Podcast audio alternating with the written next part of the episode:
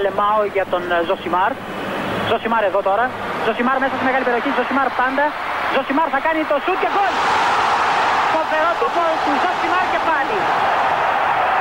Ο Περέιρα Ζωσιμάρ, 24 χρόνων παίκτης της Βοτακόβο. Να λοιπόν, ο Ζωσιμάρ, ο αποκαλούμενος μαύρος ράμπο από τον πατέρα του, που ήθελε λέει να τον κάνει πυγμάχο και να πάρει τα πρωτεία του Κάσιους Κλέη. Τελικά ο ίδιος προτίμησε να γίνει ποδοσφαιριστής και πράγματι φαίνεται τελικά αυτός είχε το δίκιο. Το δίκιο λοιπόν με το μέρος του Ζωσιμάρ. Τώρα εντάξει, Μεγάλη Πέμπτη, ας πούμε, θα μιλάμε για ποδόσφαιρα που λένε και οι γιαγιάδες στα, στα χωριά, γιατί εκεί μπαίνει ο πληθυντικός στα, στα ποδόσφαιρα. Η αλήθεια είναι ότι Μεγάλη Πέμπτη και αθλητισμός με πάνε πολλά χρόνια πίσω. Είναι λίγο παλιό μπάσκετ ορθόδοξο, τις εποχές που τα Final Four συνήθως έπεφταν τη Μεγάλη Εβδομάδα. Έχουν συμβεί διάφορα τις Μεγάλες Πέμπτες, δηλαδή ήταν Μεγάλη Τρίτη, Μεγάλη Πέμπτη, έχει γίνει και Κυριακή του Πάσχα, αν δεν κάνω λάθος τελικώς. Παλιά χρόνια. Αγνά, εντάξει. Και ο συνδυασμός Μεγάλη Πέμπτη και οτιδήποτε αθλητικό, εμένα πάντα θα μου θυμίζει τον ε, μικρό τελικό και το μεγάλο τελικό του Final Four του 93, που φιλοξενήθηκε στο ΣΕΦ, τότε που ο Ολυμπιακός διεκδίκησε την πρόκριση, αλλά δεν την πήρες σε εκείνα τα συγκλονιστικά παιχνίδια με τη Λιμόζ, τα φοβερά πράγματα που κάνω πας παλιέ και τη γραμμή στη Γαλλία και το τελευταίο καλάθι τους Ντόβτ και όλα αυτά. Σε ένα Final Four το οποίο, στο οποίο έδωσε το παρόν ο Πάοκ, ο φοβερός Πάοκ του Ιβκοβιτς με φοβερό Λέβιξτον τότε και όλους τους υπόλοιπους εκείνης της φουρνιάς που πήγανε στο πρώτο τους ε, Final Four στην Αθήνα με μεγάλες προσδοκίες για να το κερδίσουν και μεγάλη τρίτη έχασαν από την Μπενετόν τα τρίποτα του Ιακοπίνι, το τρίποτο του Ραγκάτσι που έβαλε το καρφί στο φέρετρο, ο, ο Μπάνε που πήγε προς το καλάθι και δεν έβγαλε την μπάσα έξω στον Κόρφα που περίμενε για τρίποτο στη γωνία. Μεγάλη πίκρα, τη Μεγάλη Τρίτη και τη Μεγάλη Πέμπτη ήταν η σειρά του τελικού και της άχαρης διαδικασίας που λέγεται μικρός τελικός. Στον τελικό ήταν η Μπενετόν του Κούκοτς. Με την ε, Λιμός που τελικά το πήρε, Τζιμιλμπά Μάλκοβιτς και το τρίποντο να γράφει την επόμενη εβδομάδα ο θάνατος του μπάσκετ. Και ο μικρός τελικός ήταν ε, υποτίθεται των ομάδων που θα έπρεπε να συνεδριθούν στον τελικό, δηλαδή του φοβερά φορμαρισμένου εκείνη τη σεζόν ΠΑΟΚ και της Ρεάλ του Σαμπόνι. Σε εκείνο το μικρό τελικό λοιπόν, τίποτα της πλάκας, μηδενικό ενδιαφέρον όπως καταλαβαίνετε. Αυτό που έχει μείνει από όλη αυτή την ιστορία είναι το γεγονός ότι οι φίλοι του ΠΑΟΚ που έκαναν είσοδο τότε, θυμάμαι, έμπαιναν στο κήπεδο από την επιφάνεια του παρκέ από κάτω, τους είχαν ανοίξει και ανεβαίνανε προς τα πάνω στις κερκίδες. Ε, έχουν συγκεντρωθεί για να δουν τον μικρό τελικό. Είναι λιγότεροι προφανώς γιατί κάποιοι έχουν φύγει και έχουν γυρίσει στη Θεσσαλονίκη, έτσι σημαίνει πάντα. Λίγο πριν ξεκινήσει το παιχνίδι, κάποιες δεκάδες φίλων του ΠΑΟΚ στοιχίζονται πίσω από την μπασκέτα σε μια παράταξη παρέλασης, να το πω έτσι. Ένα τέτοιο πράγμα, φανταστείτε. Και είναι μπροστά ο τρομπετίστας, το παίρνω εγώ με το μάτι μου 16 χρόνων τώρα, λέω τι κάνουν εκεί αυτού, ας πούμε. Και αρχίζει και παίζει το εμβατήριο της Μεγάλης Παρασκευής. Τη μουσική, δεν λέγεται εμβατήριο, πώς λέγεται, κάπως λέγεται. Αυτό. Ο γλυκή μου air. Ε, μου σηκώνεται τρίχα, δηλαδή κάνουν κηδεία στην ίδια τους την ομάδα. Πεανίζει αυτός μπροστά και αυτοί πηγαίνουν από πίσω με αργό βήμα επιταφείου κανονικά. Τελειώνει ο μικρός τελικός, ακούγεται αυτό το περίφημο, ας πούμε, φεύγουμε, φεύγουμε από εδώ, στα τέτοια μας τον γράφουμε, αυτό το τελικό κτλ. Φίμπα, φίμπα, fuck off, τα γνωστά που ε, φωνάζουμε όταν έχουμε χάσει και δεν μας αρέσει. Αποχωρούν κατά εκατοντάδες οι φίλοι του ΠΑΟΚ, μένουν κάποιοι λίγοι και αυτοί οι ίδιοι που είχαν κάνει το τελετουργικό στην αρχή ξαναστοιχίζονται αφού έχουν αποχωρήσει όλοι οι υπόλοιποι. Πηγαίνει μπροστά πάλι ο τύπος με την τρομπέτα, ξανακούγεται από το μουσικό του όργανο το όγλυκή μου έρ και και βαδίζουν με αργό βήμα επιταφείου και αποχωρούν από το σεφ Μεγάλη Πέμπτη. Σου λέει κηδεία, ήρθαμε εδώ πέρα για να το πάρουμε. Τίποτα από όλα αυτά δεν συνέβη. Επιστρέφουμε στη Θεσσαλονίκη, ιτημένοι με το όνειρο του, του πρώτου Ευρωπαϊκού να εξακολουθεί να είναι άπιαστο. Μεγάλη Πέμπτη και αθλητισμός για μένα είναι αυτό. Οι παγκοσμίδε που παίζουν το όγλυκη μου έρ στο σεφ τη Μεγάλη Πέμπτη του 1993. Μετά ακολούθησαν τα Final Four των αιωνίων, ε, μέχρι που το πήρε ο Παναθηναϊκός στο Παρίσι, το ξαναπήρε μετά ο Ολυμπιακός στη Ρώμη και τελείωσε αυτή η ιστορία. Ο Πάοκ έκτοτε δεν ξαναβρέθηκε τόσο κοντά. Αυτή είναι η μεγάλη πέμπτη του αθλητισμού. Τα αφήνουμε όλα αυτά πίσω, πηγαίνουμε στη σύγχρονη εποχή, εγκαταλείπουμε το παλιό ορθόδοξο μπάσκετ και προφανώς δεν πηγαίνουμε στην Devotion που μου έγραψε ένας φίλος χθες. Ε, κάνε podcast για τα playoffs της, ε, της EuroLeague. Όχι. πηγαίνουμε στις πρώτες μάχες των ημιτελικών του Champions League που έγιναν τις προηγούμενες μέρες. Παιχνίδια στα οποία το προβάδισμα ανήκει στους φιλοξενούμενους. Η Chelsea πήρε 1-1 από τη Real στη Μαδρίτη. Η City κέρδισε 2-1 την Παρή στο Παρίσι, παρότι βρέθηκε να χάνει στο ημίχρονο με 1-0. Αυτά είναι τα πρώτα δεδομένα. Την άλλη εβδομάδα έχουμε τις Ρεβάν. Την άλλη εβδομάδα θα μάθουμε ποιο θα είναι το ζευγάρι του τελικού. Και μαζευτήκαμε εδώ απόψε, που λένε και στους γάμους, για να συζητήσουμε το τι είδαμε στα δύο πρώτα παιχνίδια. Κυρίως να εστιάσουμε στην μεγάλη μάχη του Παρισιού, το Ελκάσικο, όπως το βάφτισαν κάποια βρετανικά ε, και νομίζω και, και ισπανικά, αλλά σίγουρα οι Άγγλοι το υιοθέτησαν το Ελκάσικο, σου λέει Ελκλάσικο είναι το άλλο, Ελκάσικο είναι αυτό που παίζουν οι ομάδες με τα λεφτά. Οπότε ας το, ας το βαφτίσουμε έτσι το συγκεκριμένο ζευγάρι. Ζευγάρι το οποίο φέρνει τη City μία ανάσα από το πρώτο της τελικό και επειδή τα πρόσωπα είναι πάντα πιο ενδιαφέρουσες ιστορίες από τις ομάδες, φέρνει τον Guardiola. Μία ανάσα με προβάδισμα, σοβαρό προβάδισμα, μία ανάσα από τον πρώτο του τελικό από τότε που έφυγε από την Μπαρτσελώνα. Δέκα χρόνια μετά.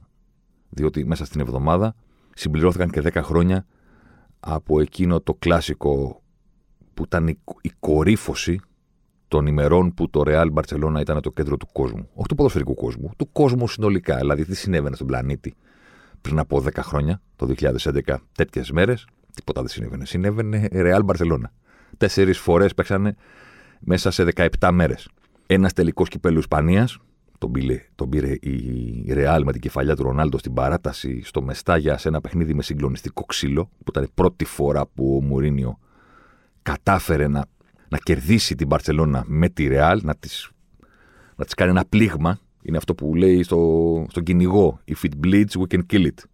Για πρώτη φορά ένιωσε η Ρεάλ του Μουρίνιο τότε ότι μπορεί, υπάρχει ένας τρόπος να κερδίσει αυτή την Μπαρσελόνα. Αυτή η φορά ήταν ο τελικός στο, μετα... στο Μεστάγια. Ακολούθησαν δύο ημιτελικοί Champions League και μετά και ένα παιχνίδι κυπέλου. Τέσσερις φορές μέσα σε 17 μέρες. Ρεάλ Μπαρσελόνα, Μουρίνιο Γκουαρδιόλα, Ρονάλντο Μέση. Η κορύφωση αυτής της τετράδας αγώνων και αυτό που έμεινε περισσότερο στην ιστορία είναι το γεγονός ότι συναντήθηκαν αυτές οι δύο ομάδες στον ημιτελικό του Champions League και στο πρώτο ματ στον Περναμπέου. Η Ρεάλ, η Μπαρσελόνα, με συγχωρείτε, νίκησε με 2-0 με δύο γκολ του Μέση στο τελευταίο μισάωρο 20 λεπτό του αγώνα. Το πρώτο υποθέτω ότι το θυμάστε είναι αυτό που πήρε την μπάλα στο κέντρο από τον Μπούσκετς. Οι υπόλοιποι συμπαίχτε του ήταν 30 μέτρα μακριά και έκανε ένα από αυτά, ξέρετε. Κάνω το χέρι έτσι, φανταστείτε τώρα. Κάνω το χέρι. Αυτό. Ε, όχι το συνηθισμένο. Από δεξιά ξεκινάμε με την μπάλα στο αριστερό και πηγαίνουμε προς το κέντρο. Όχι, ήταν στο κέντρο, την έβαλε στο δεξί και έφτασε μέχρι τη γωνία της ε, μικρής περιοχής περίπου. Βγήκε ο Κασίκιας το έβαλε ο Μέση με το δεξί. Έγινε το 0-1. Μετά έβαλε κι άλλο ένα σε σέντρα του Αφελάη, δηλαδή για όνομα του Θεού. Εν πάση περιπτώσει, έγινε εκείνο το 0-2. Η Ρεβάν ε, έληξε ένα-ένα. Αν δεν κάνω λάθος, 0-0. Με χ, εν πάση περιπτώσει, προκρίθηκε η Μπαρσελόνα για τον τελικό του Wembley, όπου νίκησε ξανά τη United και είπε σε όλους: Σταματήστε να το συζητάτε. Είμαστε η καλύτερη ομάδα στην Ευρώπη και μία από τις καλύτερες ομάδες που έχετε δει ποτέ. Από τότε πέρασαν 10 χρόνια από εκείνο το μεγάλο διπλό στον Περναμπέου, μία από τις πολλές μεγάλες παραστάσεις του Μέση απέναντι στη Ρεάλ, αλλά δεν είμαστε εδώ να μιλήσουμε για την Παρσελόνα και για το Μέση, είμαστε εδώ να μιλήσουμε για τον Γκουαρδιόλα. Εκείνο το διπλό στον Περναμπέου, 10 χρόνια πριν, ήταν η τελευταία εκτός έδρας νίκη που είχε ο Γκουαρδιόλα σε προημιτελικούς ημιτελικούς Champions League μέχρι και πέρυσι. Κέρδισε τη Ρεάλ στον Περναμπέου, το πιο δύσκολο πράγμα που μπορεί να ζητήσεις από προπονητή της Μπαρσελόνα. Και τελικά πήρε και το τρόπαιο. Πέρασαν από τότε 10 χρόνια και η ομάδα του Γκουαρδιόλα σε προημιτελικό ή ημιτελικό Champions League δεν είχε κερδίσει εκτός έδρας ποτέ. Μέχρι πέρυσι. Όταν πήγε ξανά στο ίδιο γήπεδο, στον Περναμπέου, με τη City αυτή τη φορά, περνάει ο καιρός στο ποδόσφαιρο, βρέθηκε να χάνει 1-0, έκανε ανατροπή και πέρασε με 2-1. Πέρυσι το έσπασε και έρχεται φέτος και με κάποιο τρόπο που έχει περάσει και λίγο απαρατήρητος, γιατί στο pandemic football έχουν πέσει λίγο οι τόνοι. Δεν υπάρχει κόσμος κερκίδες, Έχουμε αποδεχθεί ότι όλες οι ομάδες είναι προβληματικές. Υπάρχει μια ατμόσφαιρα που, εν πάση περιπτώσει, δεν είναι η συνηθισμένη. Μέσα σε αυτή τη μη συνηθισμένη ατμόσφαιρα έχει περάσει λίγο στα ψηλά το γεγονός ότι ναι, η City τα διαλύει όλα. Δηλαδή, για να αποδώσω και ένα φόρο τιμή στο φίλο μου τον Μπουκόφι, ας πούμε, που πέρασε όλη την, επόμενη, την προηγούμενη εβδομάδα να τσακώνεται σε εισαγωγικά μαζί μου, γιατί κάνουμε πλάκα, ε, για τον Ζωσιμάρ. Και ταυτόχρονα έχει πάρει και μια φοβερή συνέντευξη από την Κατερίνα Στανίση. Η City είναι το τρένο της Κατερίνα Στανίση. Δηλαδή τρέχει σαν το τρένο σε επικίνδυνες τροφέ. Αυτή είναι η φάση. Ποια είναι η φάση; Αυτή τη στιγμή μετράει η City 18 συνεχόμενες εκτός έδρας νίκες σε όλες τις διοργανώσεις. 18. Είναι αίτητη στα τελευταία 21 παιχνίδια εκτός έδρας. Και στη διαδικασία αυτού του πράγματος, των 18 συνεχόμενων νικών μακριά από το γηπεδό της σε όλες τις διοργανώσεις, έχει και 12 φορές κρατήσει το 0. Ανοίγει μια παρένθεση. Οι έδρες βέβαια δεν είναι το ίδιο. Με αυτό που έχουμε συνηθίσει να λέμε έδρε. Δεν έχει κόσμο μέσα. Τι να παίζει το δικό σου γήπεδο, τι να παίζει το αντιπάλου. Ναι, τα αποδητήρια ξέρεις και υπάρχει και μόνο στο μυαλό των διαιτητών ότι σήμερα παίζουμε στην έδρα του Τάδε και όχι στην έδρα του Δίνα. Έδρα πραγματική με κόσμο δεν υπάρχει. Κλείνει η παρέθεση, το ρεκόρ είναι εντυπωσιακό. Το Champions League ξεκίνησε τον όμιλο με τέσσερις συνεχόμενες νίκες. Έκανε μια ισοπαλία εκτός έδρας με την Πόρτο και μετά ανοίξει τη Μαρσέγη τελευταία αγωνιστική. Στα νοκάουτ, πέντε νίκες. Δύο με την Gladbach, μέσα έξω. Δύο με την Dortmund, μέσα έξω.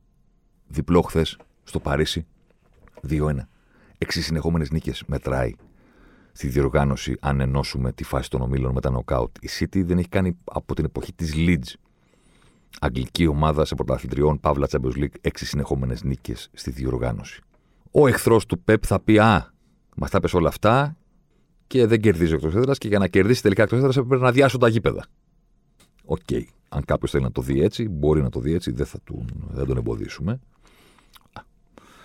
Ας αρκεστεί σε αυτό και ας πάει παρακάτω στη ζωή του. Στην πραγματικότητα, αυτό που έχουμε να συζητήσουμε είναι το γεγονός ότι οι δύο αυτές ιστορίες, δηλαδή η αναζήτηση της City για ένα ευρωπαϊκό και η ταυτόχρονη αναζήτηση του Γκουαρδιόλα για το πρώτο δικό του εκτός Μπαρσελόνα, τον πρώτο τελικό χωρίς την Μπαρσελόνα, χωρίς το Μέση, είναι πλέον πάρα πολύ κοντά στο να υλοποιηθούν. Τουλάχιστον στον τελικό. Το να πάει τελικό, διότι είναι πολλά τα συνεχόμενα χρόνια που αποκλειόταν στους ημιτελικούς.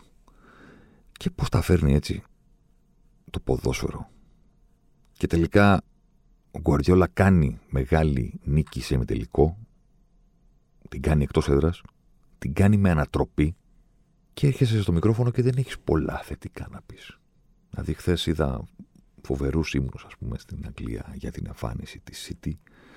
Ο Λίνεκερ έγραψε ότι είναι μία από τις μεγαλύτερες εκτοθέρα εμφανίσεις που έχει κάνει ποτέ αγγλική ομάδα στο θεσμό. Έγινε χαμός με το tweet του, διότι του την πέσαν όλοι και του λένε Μα ξεχνάς αυτό, ξεχνάς αυτό το μάτσο, ξεχνάς αυτό το μάτσο. Ο Λίνεκερ να απαντάει: Δεν είπα ότι ρε παιδιά ότι είναι η μεγαλύτερη, είπα ότι είναι μία από τις μεγαλύτερες. Ακόμα και στο μία από τις μεγαλύτερες δεν είναι εύκολο να συμφωνήσεις. Δηλαδή δεν ήταν τρομερή η City χθες. Τουλάχιστον στα δικά μου τα μάτια. Όμως το ενδιαφέρον της ιστορίας είναι ότι έχω την αίσθηση ότι κλείνει ένας κύκλος. Γυρίζει το φύλλο.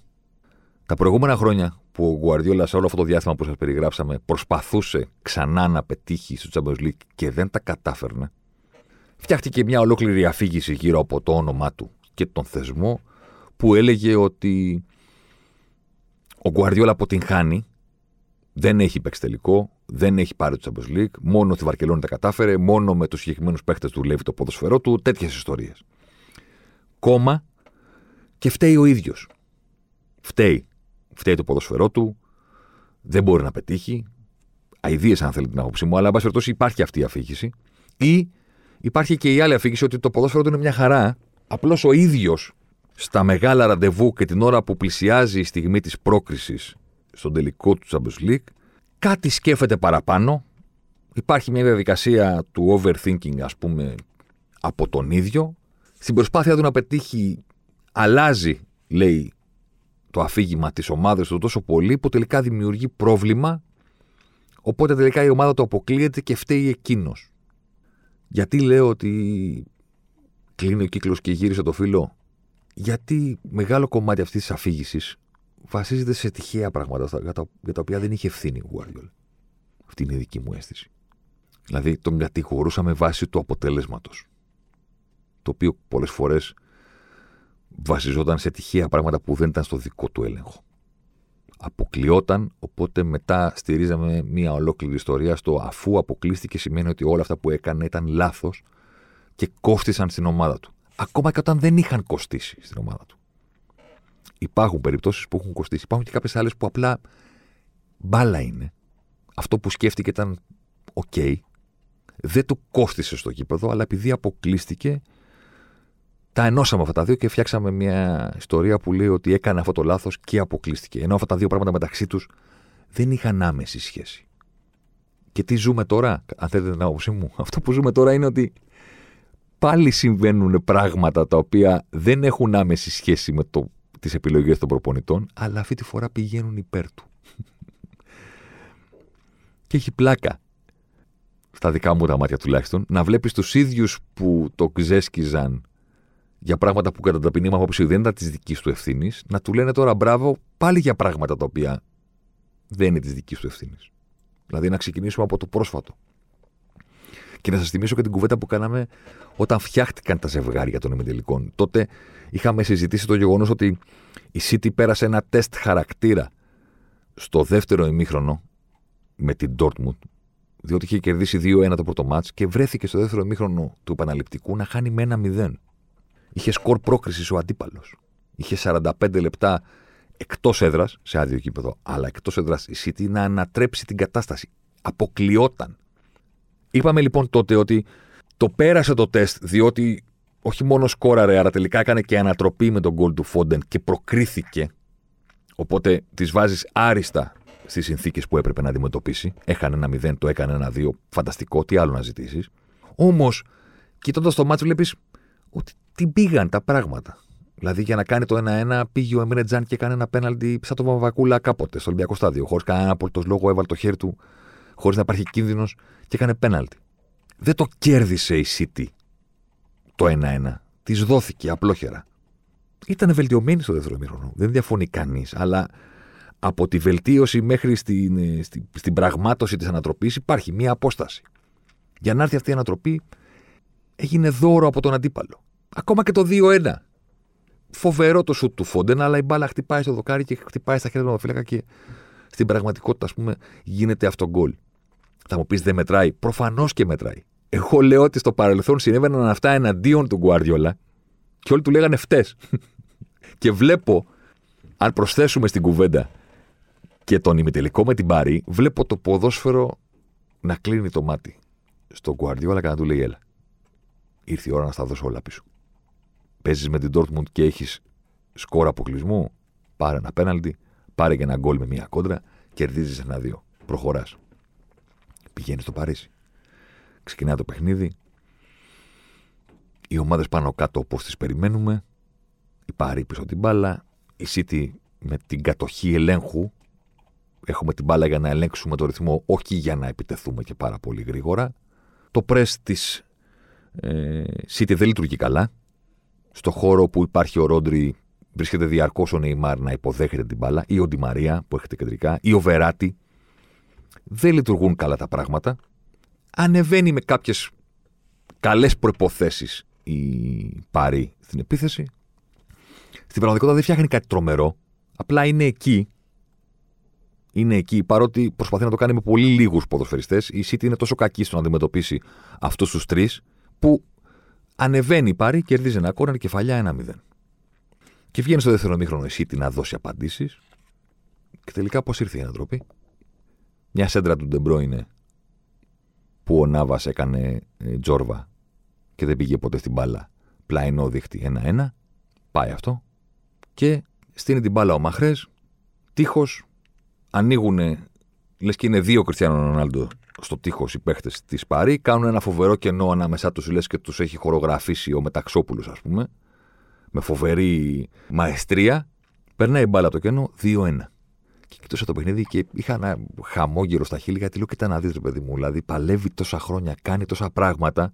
Τόσες φορές έχει κερδίσει παιχνίδια στα νοκάου του Champions League και έχει μετά την επόμενη μέρα να συζητήσεις τι έκανε ο Γκουαριόλα για να πετύχει αυτά τα γκολ ότι έκανε η ομάδα του πάρα πολύ καλά στο γήπεδο και διέλυσε τον αντίπαλο. Έκανε την ίδια κουβέντα ακόμα και όταν δεν περνούσε, γιατί υπήρχαν περιπτώσεις που έχει διαλύσει τον αντίπαλο και δεν τα κατάφερε τελικά. Και τώρα, ας πούμε, που πετυχαίνει τη μεγαλύτερη νίκη του με την τωρινή ομάδα του στο Champions League, τη City, πώς έχει σκοράρει; Ε, μία σέντρα που έγινε γκολ και μία απευθείας εκτέλεση φάουλ. Δηλαδή, οι αρετές του στο γήπεδο δεν του έδωσαν κάτι. Του ήρθε μια freak φάση και μια εκτέλεση φάουλ. Δηλαδή, κερδίζει προβάδισμα, σημαντικό προβάδισμα πρόκρισης στο τελικό για πρώτη φορά η City και για πρώτη φορά ο Guardiola από το 2011 από στιγμές. Όχι από δικά του πράγματα. Και τα κερδίζει για να ενώσουμε με την κουβέντα, την κουβέντα με αυτό που λέγαμε προηγουμένως. Και τα, αυτές οι στιγμές είναι οι ίδιες που κάποτε τον απέκλειαν. Πράγματα που δεν έχουν να κάνουν με την τακτική, τις επιλογές των παικτών, τη γενικότερη φιλοσοφία μιας ομάδας. Δεν μπορείς να συζητήσεις αυτά τα πράγματα σε αυτή τη σέντα του Ντεμπρόινε τώρα και σε αυτό το γκολ του, του Μαχρέ. Το καταλαβαίνουμε όλοι. Με τέτοια γκολ και τέτοιες στιγμές αποκλειόταν και του λέγανε φταίει η φιλοσοφία σου, φταίει η τακτική σου, φταίνε οι επιλογές σου. Και τώρα θα το ξαναπώ. Αισθάνομαι ότι το ποδόσφαιρο τον κοιτάει και του λέει: Έλα, έλα, εντάξει. Πέρασε ένα ξεχασμένα. Πέρασες πολλά. Ήρθε η ώρα να μην σου μπουν εμπόδια από την τυχαιότητα και τη φρίκη του ποδοσφαίρου. Και όχι μόνο αυτό, να σου πω και κάτι, θα σε βοηθήσουμε κιόλας. Γιατί υπέφερες πολύ. Ό,τι έπρεπε να πάει στραβά εναντίον σου πήγαινε. Ε, ήρθε η ώρα να πηγαίνουν υπέρ σου. Πάρε πέναλτι στο Ντόρτμουντ, πάρε δοκάρι και γκολ, πάρε στο Παρίσι σέντρα που γίνεται γκολ, πάρε και ένα φάλ που περνάει μπάλα ανάμεσα στο τείχος. Έλα, δεν θέλω να στεναχωριέσαι πια. Πέρασε με ξεχασμένα. Για να πάμε και τα πρόσφατα, ας πούμε. Πέρυσι, το διπλό που έκανε η City στον Μπερναμπέου με ανατροπή, όπου έπαιξε πάλι με Ντεμπρόινε Μπερνάντο Σίλβα στην κορυφή, 4-4-2 με δύο μέσους σαν επιθετικό δίδυμο και τον Ζεσούς στο πλάι, ήταν μάτς το οποίο βγήκε όλο αυτό το σχέδιό του. Το σχέδιό του ήταν να ελέγξει με ένα τετράγωνο ποδοσφαιριστών Ρόντρι Γκιουντογκάν, Ντε Μπρόινε, Μπερνάντο Σίλβα στο κέντρο του γηπέδου να ελέγξει ό,τι συμβαίνει εκεί. Οι δύο μέσοι και οι δύο μέσοι που έκαναν τους φορ, τέσσερις, ένα τετραγωνάκι, και αυτοί να φτιάξουν φάσεις για τους παίκτες στο πλάι. Έτσι έγινε η ανατροπή. Του βγήκε στον αγωνιστικό χώρο. Με Ζεσούς από τη μια πλευρά και με τον ε, Μαχρέζ από την άλλη. Μετά μπήκε και ο Στέρλινγκ και έκανε ανατροπή. Χθες το βράδυ, πάλι το ίδιο πράγμα σχεδίασε στον αγωνιστικό χώρο. Είχε τα θέματα που είπαμε στην αρχή του παιχνιδιού. Με τα ανεβάσματα των ακραίων μπακς στο δεύτερο μήχρονο, μπόρεσε να βάλει την Παρή στα μέτρα που θέλει εκείνος και να ελέγξει απόλυτα το παιχνίδι.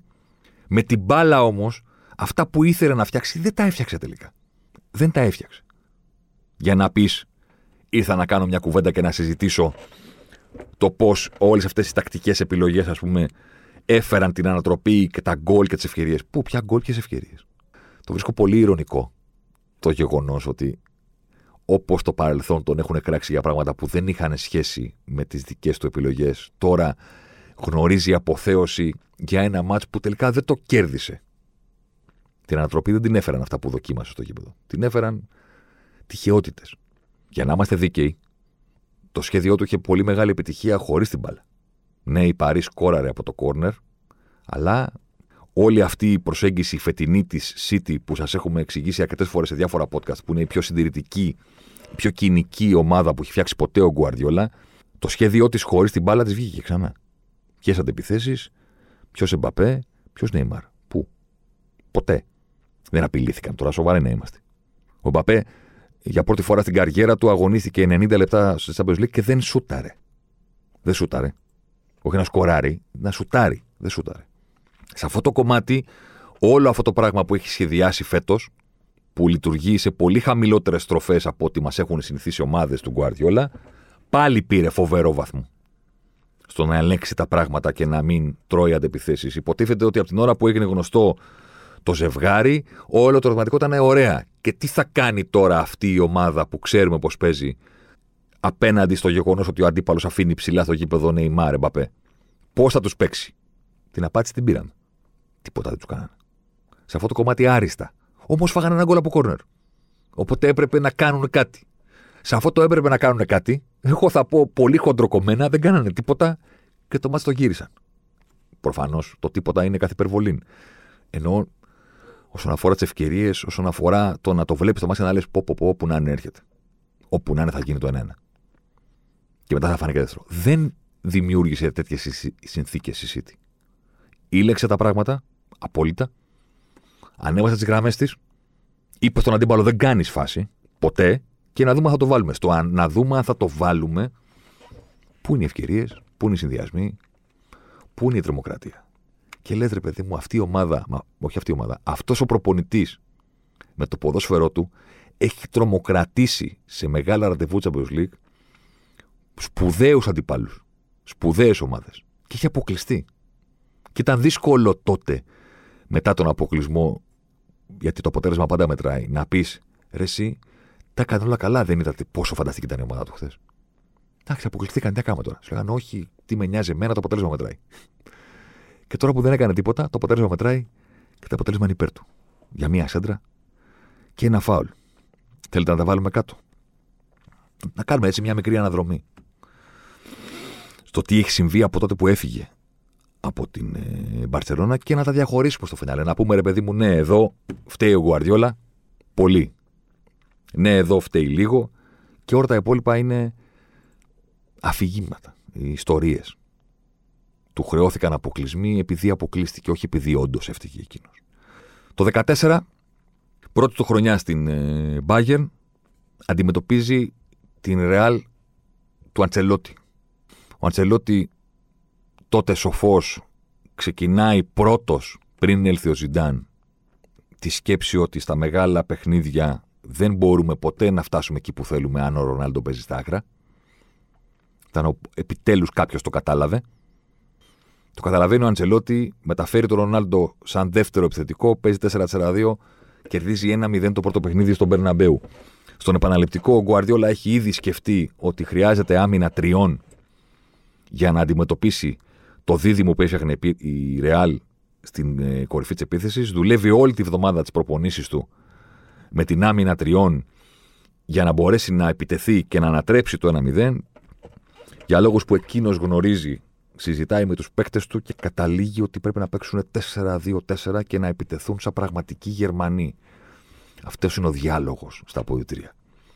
Παραβαίνει τις ποδοφερικέ του αρχές στο 100%. Επιλέγει ένα σχέδιο το οποίο, αν το έβλεπε αραχτός στο σπίτι του να το κάνει άλλος προπονητής, είμαι σίγουρος ότι θα έλεγε Έκανες λάθος, αυτό δεν μπορεί να δουλέψει. Παρ' όλα αυτά, το επιλέγει και η Ρεάλ τον διαλύει με 4 γκολ μέσα στο Μόναχο και συνολικό σκορ 5-0 προκρίνεται στο τελικό και παίρνει το πρώτο μετά από πάρα πολύ καιρό με τον Αντσελότη κτλ. κτλ, κτλ. Ευθύνη του Γκουαρδιόλα στο πώς διαχειρίστηκε τη Ρεβάν 100% δική του. Πάμε παρακάτω. 2015. Η ώρα του ανταμώματος. Η Bayern του Γκουαρδιόλα αντιμετωπίζει την Μπαρσελόνα του Λούι Ενρίκε. Ο Γκουαρδιόλα επιστρέφει στον τόπο του εγκλήματος. Πρώτο μάτι στη Βαρκελόνη. Ο Γκουαρδιόλα πηγαίνει full Bielsa και σοκάρει τον κόσμο που ανοίγει τη τηλεόραση για να παρακολουθήσει τον ημιτελικό, επιλέγοντας κάτι το, το εξωφρενικό. Man to man σε όλο το γήπεδο πιέζουμε όλοι όλους τους ποδοσφαίρε όπου βρίσκονται. Το βλέπεις και δεν, δεν μπορεί να το πιστέψεις. Αυτό που έχει επιλέξει. Άμυνα τριών πίσω. Τρεις απέναντι σε Μέση, Νεϊμάρ, Σουάρες, που ήταν η τριάδα τότε της ε, Μπαρσελόνα, ο καθένας τον παίχτη του πιέζουμε όλοι. Ξεκινά το παιχνίδι με ένα εξωφρενικό ρυθμό. Κάθε μπαλιά και κάθε προσπάθεια της Μπαρσελόνα μυρίζει γκολ. Δεν το τρώνε. Στο 20-30 αναγκάζεται να τα αλλάξει γιατί είναι σαφές ότι μόνο από τύχη δεν βρίσκονται ήδη στο καναβάτσο οι παίχτε της ε, της Δεν βγαίνει αυτό το πράγμα στον αγωνιστικό χώρο. Προσπάθησε να τους πιέσει, δεν βγαίνει, καταστρεφόμαστε. Το αλλάζει. 0-0, το ελέγχει απόλυτα το παιχνίδι. Ρεσιτάλ Μέση στο τέλος. Γεια σας. Ευχαριστούμε πολύ. Στη Ρεβάνς ήταν αναγκασμένος πλέον να ρισκάρει ότι είχε να ανατρέψει ε, το 3-0. Ποτέ αποκλείστηκε με δύο ήττες. Δεν του βγήκε αυτό που σκέφτηκε. Πιθανότατα όμως η Μπαρσελόνα εκείνη να μην είχε τρόπο να την αποκλείσει ούτως ή άλλως η Bayern. Υπάρχει και το brilliance του Μέση. Το τρομερό σε αυτή την ιστορία είναι ότι η αρχική του επιλογή του κόστησε στην εικόνα του παιχνιδιού. Γκολ δεν έφαγε από αυτό. Τη καπούλαρε με έναν τρόπο. Υπάρχει μια θεωρία, την έχω διαβάσει από αρκετούς αναλυτές, ότι η Bayern διαλύθηκε τόσο πολύ στην προσπάθειά της να παίξει αυτό το πράγμα για τα πρώτα 30 λεπτά, που στην πραγματικότητα στο υπόλοιπο, παιχνιδιού, στο υπόλοιπο κομμάτι του παιχνιδιού ήταν αναγκασμένοι σε απλά παθητικό ρόλο. Δηλαδή, ξόδευσαν τόσο πολύ ενέργεια, σωματική αλλά και πνευματική, σε αυτή τη διαδικασία στην αρχή του παιχνιδιού, που μετά ήταν καθαρισμένοι στο γήπεδο, έτοιμοι να τους διαλύσει ο Μέση, όπως και τους διέλυσε. Ευθύνη του Γκουαρδιόλα, ναι, όχι στο 100-0 της προηγούμενης χρονιάς. Καταλαβαίνεις γιατί εκείνη η Μπαρσελόνα που έφτιαξε την τριάδα των MSN ήταν ομάδα για να πάει μέχρι τέλος και να το πάρει. 2016. Ραντεβού με την Αθλητικό του Σιμεώνα. Οι δύο πόλοι που είχαν φτιαχτεί στο ποδόσφαιρο αντιμέτωποι ξανά. Η απόλυτη ομάδα πρωτοβουλίας, η Bayern του Guardiola, με τη νέα ομάδα που είναι η καλύτερη στην καταστροφή. Πλέον δεν είναι ο Μουρίνιο το αφεντικό της καταστροφής. Πλέον είναι ο Σιμεώνε. Στο εκτός ένα παιχνίδι, ο Guardiola αφήνει το Μίλλερ έξω. Το κάνει για να έχει ένα παραπάνω χαφ. Τρώει ένα freak goal. Προσπαθεί με νύχια και με δόντια να πετύχει την ισοφάριση, δεν καταφέρνει. Ο Μίλλερ μπαίνει αργοπορημένα και η αλήθεια είναι ότι όταν μπαίνει, χάνει τον έλεγχο από την Bayern. Σε κάθε περίπτωση, OK, okay, του χρεώνουμε το γεγονός ότι έχασε το πρώτο παιχνίδι 1-0. Είναι η εποχή που λέγαμε προηγουμένως ότι στα εκτός έδρας έπαιρνε κακό βαθμό. Δεν τα χειριζόταν καλά. Τεράστια ρεβάνς στο Μόναχο. Ο Γκουαρδιόλα πηγαίνει στη συνέντευξη τύπου και μιλάει στον τύπο και τους λέει: Νομίζετε ότι είμαι νεκρός, αλλά έχω μια σφαίρα ακόμα. Νομίζετε ότι με έχετε σκοτώσει. Κάνει πράγματα συνέντευξη τύπου που δεν μπορείς να το θυμηθείς να τα έχει κάνει άλλες φορές. Και βλέπουμε μια ρεβάν αδιανόητη. Η Ατλέτικο υποφέρει στο γήπεδο όσο δεν έχει υποφέρει ποτέ σε εποχές που είναι καλή με το Σιμεώνε. Είναι κρεμασμένοι τα δοκάρια, δεν μπορούν να αναπνεύσουν. Κάθε επίθεση μυρίζει γκολ. Ο Μίλλερ χάνει και πέναλτι. Η Μπάγκερ τα κάνει όλα τέλεια. Σε μία αντεπίθεση το τρώει και μετά από ένα συγκλονιστικό παιχνίδι απόλυτης κυριαρχίας του ποδοσφαίρου του, ο Κουαρδιόλα παρακολουθεί την Ατλέτικο να παίρνει την πρόκριση για δεύτερη φορά με τον Σιμεώνη στο τελικό Champions League. Κατά τη γνώμη μου, όταν η Bayern ήταν τρία χρόνια δικιά του πλέον και ήξερε πολύ καλύτερα και εκείνος και οι παίκτες του το τι κάνουμε, η ευθύνη τους σε αυτόν τον αποκλεισμό είναι απειροελάχιστη. Έχει κάνει ένα συγκλονιστικό παιχνίδι και έχει αποκλειστεί επειδή φούτμπολ. Συμβαίνουν αυτά. Τελειώνει η παραμονή του. Στο Μόναχο του μένει, σε εισαγωγικά ή όχι, η ρετσινιά ότι δεν πήγε με την Bayern σε τελικό και έχει τρεις αποκλεισμούς σε ημιτελικούς. Πάμε στη City. Την πρώτη χρονιά δεν είναι καθόλου έτοιμη για να πάρει το πρωτάθλημα, αλλά υπάρχει πάντα το Champions League.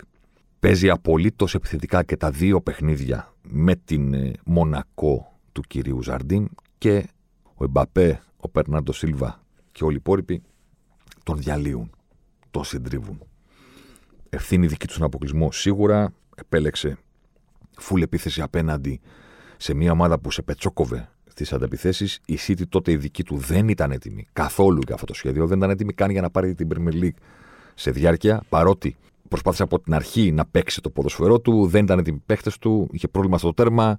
Σε κάθε περίπτωση, ναι, OK, okay, δεν θα κοιτάξει κάποιος αυτόν τον αποκλεισμό και θα πει δεν φταίει ο Γκουαρδιόλα. Τον απέκλεισε η Μονακό, παιχταράδες είχε, δεν το μέτρησε καλά το πράγμα, δεν χειρίστηκε καθόλου καλά. Τη ρεβάνς είχε κερδίσει 5-3 το παιχνίδι στο γήπεδο του, 5-3. Θα έπρεπε να το διαχειριστεί καλύτερα, έχασε 3-1 εκτός έδρας και αποκλείστηκε. Η επόμενη χρονιά είναι πολύ πιο έτοιμη. Η Premier League είναι δική της, τα ρεκόρ είναι δικά της, τα σερί είναι δικά της, αλλά, αλλά πρέπει να παίξει στους προημετελικούς με τη Λίβερπουλ. Τη Λίβερπουλ του Κλοπ, που τότε δεν έχει πείσει κανέναν ότι ακόμα μπορεί να πάρει την Premier League, ούτε καν το Champions League, αλλά για αυτούς που παρακολουθούν τα παιχνίδια και βλέπουν τι γίνεται, φαίνεται το πράγμα. Έρχεται. Έρχεται. Είναι η ομάδα που έχει κερδίσει τη City στο κήπεδο της για το πρωτάθλημα και της έχει σταματήσει το σερινικών. Είναι η ομάδα που δυσκόλευε, με τον προπονητή που δυσκόλευε περισσότερο από οποιονδήποτε άλλον τον Guardiola όταν ήταν με την Bayern. Το press της Dortmund του Klopp είχε αναγκάσει σε παιχνίδια Bayern Dortmund τον Guardiola να πάει σε μακρινές μπαλιές. Πρωτάκουστο. Και να πει δεν βγαίνει, παιδιά. Το να χτίζουμε επιθέσεις από χαμηλά δεν βγαίνει. Long ball. Ξεκινάει η εποχή του overthinking για τους επικριτές του. Ο Guardiola το σκέφτεται πάρα πολύ το τι θα κάνει στο πρώτο παιχνίδι στο Anfield. Ξαναλέω, έχει, συντριβεί, έχει φάει 4 γκολ, 4-3 ήταν το τελικό σκορ από τη Liverpool με φοβερά λάθη στο πρε στον αγώνα του πρωταθλήματος. Οπότε επιστρέφει στο ίδιο γήπεδο μερικούς μήνες αργότερα για να παίξει προημιτελικό Champions League. Επιλέγει άμυνα με τρεις. Βάζει τον Κιντογκάν στα άκρα για να έχει ένα playmaker στο πλάι να ελέγχει το παιχνίδι. Παρουσιάζει κάτι που σύμφωνα με τα ρεπορτάζ μπέρδεψε και τους παίχτες του και κλώνει σε λίγο και την πεποίθησή του. Σου λέει, Γιατί πρέπει να αλλάξουμε τόσο πολύ, ρε παιδί μου; Είμαστε έτοιμοι να πάρουμε το πρωτάθλημα. Είμαστε καλύτερη ομάδα στην Αγγλία. Γιατί υπολογίζουμε τόσο πολύ τον αντίπαλο; Η Λίβερπουλ το κάνει 3-0 στο πρώτο ημίχρονο. Μπαπ, μπαπ, μπαπ, μπροστά στο κοπ. Ό,τι και να κάνει στην, ε, στο υπόλοιπο του παιχνιδιού, η City δεν καταφέρνει να βρει γκολ. Κατά τη γνώμη μου, αυτή ήταν η μεγάλη της αποτυχία. Το να βρεθείς 3-0 από τη Liverpool στο Anfield, εκείνη τη Liverpool με εκείνη την ορμή, συμβαίνει. Εγώ περίμενα ότι το 3-0 η City θα έχει απαντήσεις. Θα κάνει ένα 3-1, 3-2, θα υπάρχει τζόγος στη Ρεβάνς. Δεν τα καταφέρνει ποτέ, αυτό ήταν το πρόβλημα. Κατά τη γνώμη μου, εκείνη η Liverpool ακόμα έχει αμυντικά προβλήματα μεγάλα και ήταν και ομάδα που κουραζόταν στα μάτς με την πίεση της. Οπότε στο τελευταίο 20 λεπτό ήταν πάντα ευάλωτη. Της έβαλε δύο γκολ η Ρώμα, αν θυμάστε. Στο ημιτελικό. Γιατί, γιατί ψόφισε η Liverpool μετά το 60. Οπότε υπέθετα ότι θα της δημιουργήσει προβλήματα η City και θα κάνει πιο ενδιαφέρον τη Revans, δεν το καταφέρνει ποτέ. Το match λύγει στο 3-0. Πηγαίνει στο επαναληπτικό, προηγείται, της αγγυλώνεται ένα γκολ που δεν θα έπρεπε να της ακυρωθεί, για να τα λέμε όλα. Είμαι κύριος, είμαι σωστός. Μία αντεπίθεση, εκπληκτική αντεπίθεση Liverpool κάλει το 1-1 και τελικά η Liverpool προκρίνεται με δύο νίκες. Ευθύνη δική του για το πρώτο παιχνίδι, ναι, υπάρχει ένα overthinking. Αλλά θα το συζητήσουμε και στην πορεία. Και άλλοι προπονητές σκέφτονται πράγματα που δεν τους, και δεν τους βγαίνουν απόλυτα, αλλά δεν το πληρώνουν. Υπάρχει μια σκληράδα του ποδοσφαίρου απέναντι στον Guardiola ότι αν σκεφτείς κάτι και είναι έστω και λίγο προβληματικό, δεν γλιτώνεις, αδερφέ. Θα σου πάρει από το κεφάλι. Δηλαδή είναι το ποδόσφαιρο με μια κατάνα, ας πούμε, πάνω από το κεφάλι του Guardiola και με τον περιμένει. Τι έκανες, έβαλες αυτόν δεξιά, κρακ, πάει το κεφάλι. 2019, τρίτη σεζόν. Όπως και στη Βαβαρία, έτσι και στο Μάντσεστερ, στην τρίτη χρονιά ο Guardiola είναι πανέτοιμος. Η ομάδα του είναι συγκλονιστική, έτοιμη να τα πάρει όλα. Δίνει μεγάλη μάχη για το πρωτάθλημα εκείνη τη σεζόν. Δεν το παίρνει περίπατο, αλλά τελειώνει τη σεζόν με 14 συνεχόμενες νίκες στο πρωτάθλημα και το παίρνει από τη Λίβερπουλ στο 98-97.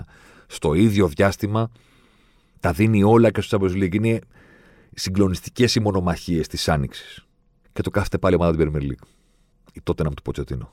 Στο πρώτο ημίχρονο, στο πρώτο μάτς με συγχωρείτε, κατηγορείται ο Γκουαρδιόλα για συντήρηση. Ξέρεις, όταν παίζει επίθεση και χάνει, τον κατηγορούν ότι είναι πολύ επιθετικός. Όταν δεν είναι επιθετικός, του λένε Μα είναι δυνατόν. Δεν έπαιξες επιθετικά εσύ. Στο τέλος χάνει και ένα 0 με ένα freak goal του Σον. Πέρασε η μπάλα μέσα στα χέρια του Νοδοφύλακα.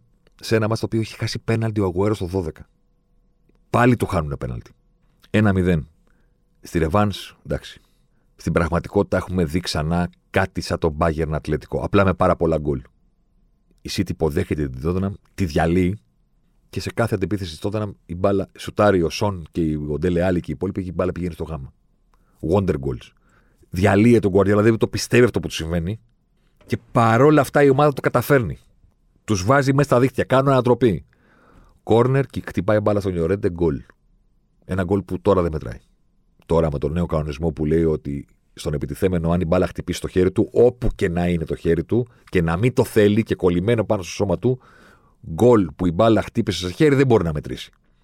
Τότε αυτός ο διαχωρισμός στον κανονισμό δεν υπήρχε. Πηγαίνει ο διαιτητής στο βαρ, βλέπει το χέρι του και ορέντε πάνω στο σώμα του, κοιτάει, ξανακοιτάει, του λέει παιδιά, στο χέρι του έχει χτυπήσει, άρα το χέρι του δεν είναι σε θέση περίεργη. Ο κανονισμός δεν λέει κάτι. Μετράει. Πάλι σκορ πρόκρισης. Η Tottenham πάλι σκορ αποκλεισμού η City. Βάζουν τον γκολ στο φινάλε, διαλύεται το γήπεδο, VAR, μερικά εκατοστά offside ο Κουαριόλα στο χορτάρι. Με τα χέρια στο κεφάλι. Είναι αυτό το ζευγάρι, ζευγάρι που το βλέπεις και το λες, φταίει ο προπονητής. Ό,τι μπορούσε να πάει εναντίον του πήγε. Ό,τι. Γιατί φταίει ο προπονητής αυτό. Αυτά έγιναν το 2019. Πάμε και πέρυσι. Πέρυσι πηγαίνει στον Περναμπέου, σοκάρει τον πλανήτη με αυτό το 4-4-2 που είπαμε προηγουμένως. Δύο μέση στο κέντρο, δύο μέση και στην επίθεση τετράγωνο.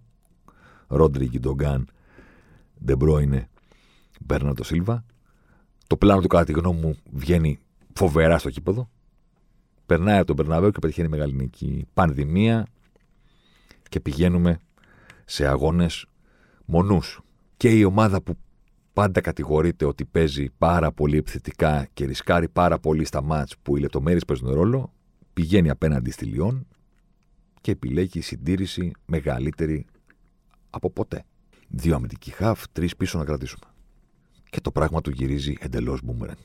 Διότι ούτε τις αντεπιθέσεις κόβει, ότι τρώει δύο γκολ από αυτές, ούτε έχει την επίθεση τη συνηθισμένη. Αλλά και πάλι, και πάλι, οι λεπτομέρειες είναι συγκλονιστικά εναντίον του. Είναι μονό το παιχνίδι, είναι 2-1 και πηγαίνει ο Στέρλινγκ και χάνει ένα γκολ, το οποίο δεν χάνεται σε κενή αιστεία ένα-δύο μέτρα από τη γραμμή. Στο αμέσως επόμενο λεπτό 3-1. Και ο Γκουαρδιόλα μένει χωρίς αίμα στις φλέβες να κοιτάει όπω βολωμένο. Δηλαδή δεν είναι δυνατόν. Κάναμε τα πάντα για να φτιάξουμε την τέλεια φάση και να κάνουμε το 2-2 και χάνουμε 3-1. Παρ' όλα αυτά, όταν αποκλείσει το τελειών, θα χρεωθείς εσύ αυτή τη διαδικασία. Σε όλη αυτή τη διαδρομή, αν κάποιος παρακολουθήσει τα γκολ, μόνο τα highlights των παιχνιδιών, οι φάσεις και οι στιγμές που έχουν πάει εναντίον του είναι αμέτρητες. Εγώ δεν λέω ότι δεν έχει ευθύνη. Τα είπαμε μόλις τώρα, τα μετρήσαμε. Την άποψή μου για κάθε φορά που έχει αποκλειστεί την είπα. Τότε φταίει 100-0, τότε φταίει 50%, τότε φταίει λίγο, τότε δεν φταίει καθόλου. Αλλά σε όλη αυτή τη διαδικασία υπάρχει και μία γκίνια και μία κόντρα φοβερή. Το λέω όπως το νιώθω. Έλεγες ότι αν, πάει, αν κάνει κάτι λάθος, αν κάτι δεν βγει, θα τον μπετσοκόψουν. Και βλέπεις τη Ρεάλ του Ζιντάν, ρε παιδί μου, ό,τι και να κάνουν δεν υπάρχει πρόβλημα. Ακόμα και τώρα με την Τσέλσι, αντί να τελειώσει το παιχνίδι, να χάσουν 0-2, 1-3, 1-1. Πόσες τελικές στην εστία κάνατε, μία. Μία. Ένα-ένα. Έχει ελπίδες στη ρεβάνς. Η ομάδα του Γκουαρδιόλα δεν μπορεί να έχει ελπίδες άμα κάνει τέτοιο ματς. Ποτέ. Δεν είχαν διαλύσει. Δεν υπήρχε περίπτωση. Όλη αυτή η ιστορία γύρω από το overthinking του Γκουαρδιόλα είναι πραγματική. Είναι και λογικό όταν προσπαθείς για κάτι και δεν σου κάθεται, και από ατυχία ίσως, αλλά δεν σου κάθεται, μετά αρχίζεις να το σκέφτεσαι περισσότερο. Και προσπαθείς να βρεις την άκρη, να κάνεις κάτι. Και όσο το προσπαθείς, λειτουργεί το πράγμα αντίστροφα. Δημιουργείς την αιτία του αποκλεισμού σου. Ενώ προσπαθεί προσπαθείς να δημιουργήσεις τις συνθήκες της πρόκρισης. Είναι σαν το incident στο Lost, τελευταίο επεισόδιο πέμπτου κύκλου, που προσπαθούν να κάνουν τα πάντα για να αποτρέψουν το incident και πετάγεται ένας και λέει: Εσείς, με την προσπάθειά μας να το αποτρέψουμε, μήπως είμαστε εμείς που το δημιουργούμε. Σε αυτό το φαύλο κύκλο του ποιος προκαλεί τι, ο Γκουαρδιόλα σκέφτεται τόσο πολύ το πώς θα προκριθεί που δημιουργεί την αιτία του αποκλεισμού. Θα το δεχτώ. Έχει συμβεί σε, σε κάποιες περιπτώσεις. Αλλά για να συμβεί, του πηγαίνουν και όλα ανάποδα. Δεν του κάθεται κάτι. Χαμένα πέναλτι, στιγμές, εκτελέσεις που πηγαίνουν στο γάμα.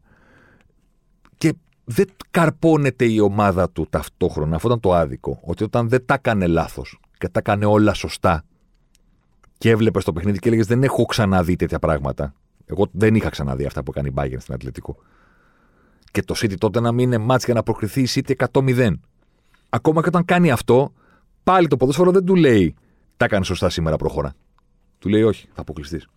Αυτή είναι η διαδρομή της δεκαετίας από εκείνο το κλασικό μέχρι και τώρα. Εμείς το πιάσαμε, κάναμε την αναδρομή από το 14 και μετά, από τότε που ε, ξεκίνησε να δουλεύει ο Γκουαρδιόλα μακριά από την, ε, από, την, από την Παρσελώνα. Αυτή είναι η διαδρομή του. Τώρα είναι πιο κοντά από ποτέ. Και έρχεσαι στο μικρόφωνο και ενώ σε άλλους αποκλεισμούς, όπως αυτούς που προανέφερα, από την ε, Μπαρσελόνα, από την Ατλέτικο και από την Τότεναμ, είχες πολλά πράγματα να συζητήσεις υπέρ του, παρότι είχε αποκλειστεί. Τώρα έχεις πράγματα να συζητήσεις υπέρ του λόγω του αποτελέσματος και στο χορτάρι τι έγινε, τίποτα. Γκουαρδιόλα πορεύεται και είναι ωραίο, είναι ποιητικό, πορεύεται με την τύχη και τις συγκυρίες που κάποτε τον έριχναν στο καναβάτσο. Όχι βέβαια ότι η City του δεν αξίζει. Προφανώς. Η City πορεύεται με τη συνταγή που έχουμε συζητήσει σε παλαιότερα podcast. Συντήρηση, έλεγχος και θα βρούμε την άκρη. Βοηθάει κιόλας βέβαια, για να τα λέμε κιόλα, το να έχεις τόσες μα τόσες πολλές λύσεις και τη δυνατότητα να κάνεις όλα αυτά τα πράγματα. Έτσι πάνε αυτά. Κατά τα φαινόμενα, αν τελικά τα καταφέρει η Τσέλσι και αποκλείσει τη Real Madrid πάμε σε ένα τελικό Chelsea City. Θα τον αναλύσουμε φοβερά όταν θα έρθει η ώρα του, αλλά μέχρι τότε αξίζει να πούμε το πολύ απλό. Είναι τυχαίο το ότι οδεύουν προς τον τελικό οι, οι δύο ομάδες που ενισχύθηκαν το καλοκαίρι, οι υπόλοιποι λέγανε δεν υπάρχει φράγκο. Είναι τυχαίο. Δεν λέω ότι οι υπόλοιπες δεν έχουν ρόστερ μεγάλα. Αλλά η City και η Chelsea έκανε την πολυτέλεια στην πιο συμπιεσμένη σεζόν να έχουν τόσες πολλές λύσεις που να είναι φρέσκες τώρα. Ποια άλλη ομάδα είναι. Δεν είναι τυχαίο. Οπότε δεν είναι τυχαίο ότι ε, στον πάγκο Γκουαρδιόλα χθες που έπαιξε αυτό το πράγμα, που για κάποιους είναι πράγμα με τον Ντεμπρόινε και τον Μπερνάντο Σίλβα στην κορυφή, στον πάγκο είχε Μεντί, Φεράν Τόρες, Έρικ Γκαρσία, Στέρλινγκ, Λαπόρτ, Φερναντίνιο, Ζεσούς και Αγουέρο. Αυτό ήταν ο πάγκος του. Και ξέρετε ποια πλάκα; Ότι αν δεν έκανε τη σέντρα ο Ντε Μπρόινε και τη λάθος εκτίμησε ο Νάβας και το φάουλ ο Μαχρέζ, μπορεί να έλεγε ένα μηδέν και θα τον ξεφτιλίζανε που επέλεξε αυτή την τακτική, αυτά τα πρόσωπα. Τι δεν έβαλε το Ζεσούς, δεν έβαλε τον Αγουέρο, βάλε το Λαπόρτ, βάλε το Στέρλινγκ. Βάλε τους όλους. Θα τον ξεσκίζανε. Και τώρα το χειροκροτούν. Γιατί; Γιατί ένα-δύο. Μέχρι εκεί. Είναι περίεργο, αλλά έτσι είναι το ποδόσφαιρο. Αυτή ήταν η ματιά στους ημιτελικούς. Καταλαβαίνω ότι θα θέλατε πολλά περισσότερα, ίσως κάποιοι να συζητήσουμε και για την Τσέλσι με τη Ρεάλ, αλλά νομίζω ότι το παιχνίδι δεν είναι για μεγάλη κουβέντα. Η Τσέλσι με τον Τούχελ Σας είπαμε ότι έχει βρει τον τρόπο να επιτίθεται χωρίς να δέχεται πολλές φάσεις πίσω. Αυτή είναι η μεγάλη διαφορά από την εποχή με τον ηθοποιό Λάμπαρντ. Ε, και πήγε στο, στη Μαδρίτη και αντιμετώπισε μια Ρεάλ που απέναντι στην Τσέλσι έκανε τη Λίβερπουλ. Θυμηθείτε τον γκολ του Πούλισιτς, θυμηθείτε και τον πρώτο γκολ της Ρεάλ με τη Λίβερπουλ και πείτε μου ποιες είναι οι διαφορές. Είναι το ίδιο γκολ ακριβώς. Μία άμυνα που είναι ψηλά, και ταυτόχρονα ένας ποδοσφαιριστής, για τη Λίβερπουλ στον γκολ του Βινίσιους ήταν ο Κρόος, τώρα ήταν ο Ρίντιγκερ, πάνω από τη σέντρα μάλιστα. Ο Ρίντιγκερ είχε ανέβει πάνω από τη σέντρα στη συγκεκριμένη φάση και δεν τον πιέζει κανένας. Κανένας απολύτως. Και τρέχει ένας ποδοσφαιριστής στην πλάτη της άμυνας, βγαίνει μόνος του και σκοράρει. Αυτό το έγκλημα που έκανε η Λίβερπουλ απέναντι στη Ρεάλ στον προημιτελικό πήγε και το έκανε η Ρεάλ απέναντι στην Τσέλσι. Η Ρεάλ ισοφάρισε χάρη στην κλάση του Μπενζεμά αυτή τη φοβερή άμεση εκτέλεση που ο Μεντί δεν πρόλαβε καν να δει, αλλά στην πραγματικότητα σε όλα τα κομμάτια του παιχνιδιού η Τσέλσι βγήκε νικητρία. Το πρε το έσπαγε για πλάκα. Ο Καντέ αναδύθηκε κορυφαίος τριπλέ του παιχνιδιού. Φοβερά πράγματα. Το πρε το έσπαγε για πλάκα. Το δικό της πρε πετύχαινε πάρα πολύ καλά απέναντι στην Ρεάλ. Όλες τις μικρές τακτικές νίκες τις έκανε η Τσέλση στο μάτς. Πώς γίνεται να τις κάνεις τακτικές νίκες και να είναι ένα-ένα μόνο, το ξέρει μόνο ο Ζιντάν και η συμφωνία που έχει κάνει με το διάβολο του Θεό του ποδοσφαίρου, δεν ξέρω με ποιον έχει μιλήσει ο, ο Γάλλος. Αυτή είναι η φάση και γι' αυτό επικεντρωθήκαμε περισσότερο στο Παρί City και στο γεγονός ότι φέρεται για τον Guardiola να γυρίζει το φίλο. Με την πιθανότητα πάντα την επόμενη εβδομάδα στις Ρεβάντ να μιλήσουν οι Μογκοί, όπως έχει συμβεί πολλές φορές στο παρελθόν. Αν και φέτος η αλήθεια είναι ότι το Champions League είναι λίγο βαρετούλη. Ανατροπές και what the fuck και τέτοια πράγματα δεν έχουμε ζήσει. Να τα λέμε όλα. Δεν είναι ότι φταίει ο κόσμος που είναι τα γήπεδα. Είναι ότι δεν, δεν υπάρχει δράμα. Δεν, ε, τα πράγματα εξελίσσονται λίγο διαδικαστικά. Δεν ξέρω αν έχετε κι εσείς την ίδια αίσθηση. Την επόμενη εβδομάδα μπορεί να μιλήσουν πάλι οι μουγκοί, μπορεί και όχι. Σε κάθε περίπτωση, εδώ θα είμαστε για να συζητήσουμε το τι έχει συμβεί και το ζευγάρι του τελικού. Να προσέχετε, τα λέμε την άλλη εβδομάδα. Αλεμάο για τον ε, Ζοσιμάρ. Ζοσιμάρ εδώ τώρα. Ζοσιμάρ μέσα στη μεγάλη περιοχή. Ζοσιμάρ πάντα. Ζοσιμάρ θα κάνει το σουτ και γκολ. Φοβερό το γκολ του Ζοσιμάρ και πάλι. Ο Περέιρα Ζοσιμάρ, 24 χρόνων παίκτης της Μποταφόγκο. Να λοιπόν, ο Ζοσιμάρ, ο αποκαλούμενος μαύρος Ράμπο από τον πατέρα του, που ήθελε λέει να τον κάνει πυγμάχο και να πάρει τα πρωτεία του Κάσιους Κλέι. Τελικά ο ίδιος προτίμησε να γίνει ποδοσφαιριστής και πράγματι φαίνεται τελικά αυτός είχε το δίκιο. Το δίκιο λοιπόν με το μέρος του Ζωσιμάρ.